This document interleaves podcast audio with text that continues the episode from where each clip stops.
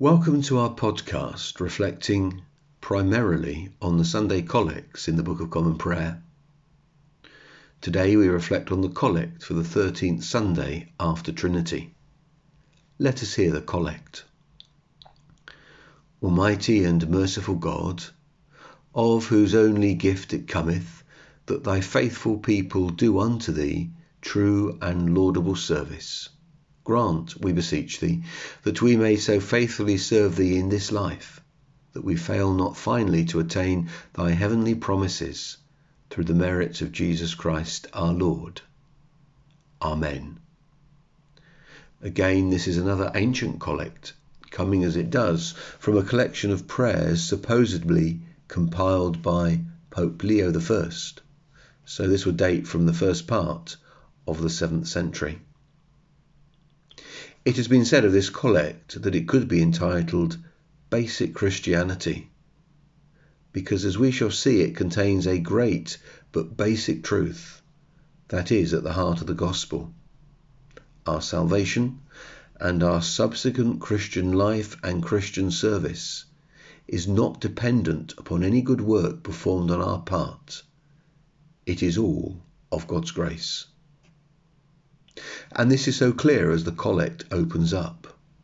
Almighty and merciful God, of whose only gift it cometh, that thy faithful people do unto thee true and laudable service. The word laudable means praiseworthy, commendable. And at the heart of this first sentence of the collect is the truth that any true service for God any service that God commends and says, Well done, good and faithful servant, comes as a result of God's grace at work in us. Hence, of whose only gift it cometh that thy faithful people do unto thee true and laudable service. It is an amazing truth that our ability to serve God faithfully so that he commends us is a gift from Himself.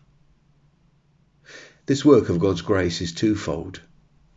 It inspires us, leads us to understand what service needs doing, and it strengthens us, gives us the ability to carry that service out. Charles Spurgeon said, How much we owe to God's grace in which He provides us constantly with quickening, teaching, consolation, strength, or whatever else we want. To this we owe all our usefulness or virtue. So, at every step of our Christian life, our service is entirely dependent upon God. And this will reflect to God's glory, who has inspired and strengthens us. So, have we any responsibility in our Christian service? Of course we do, to seek God's grace. Hence, the collect continues Grant, we beseech thee, that we may so faithfully serve thee in this life. The end result of God's grace is that we will faithfully stay the Christian course, faithfully serve, and in the words of the collect, we will fail not finally to attain thy heavenly promises.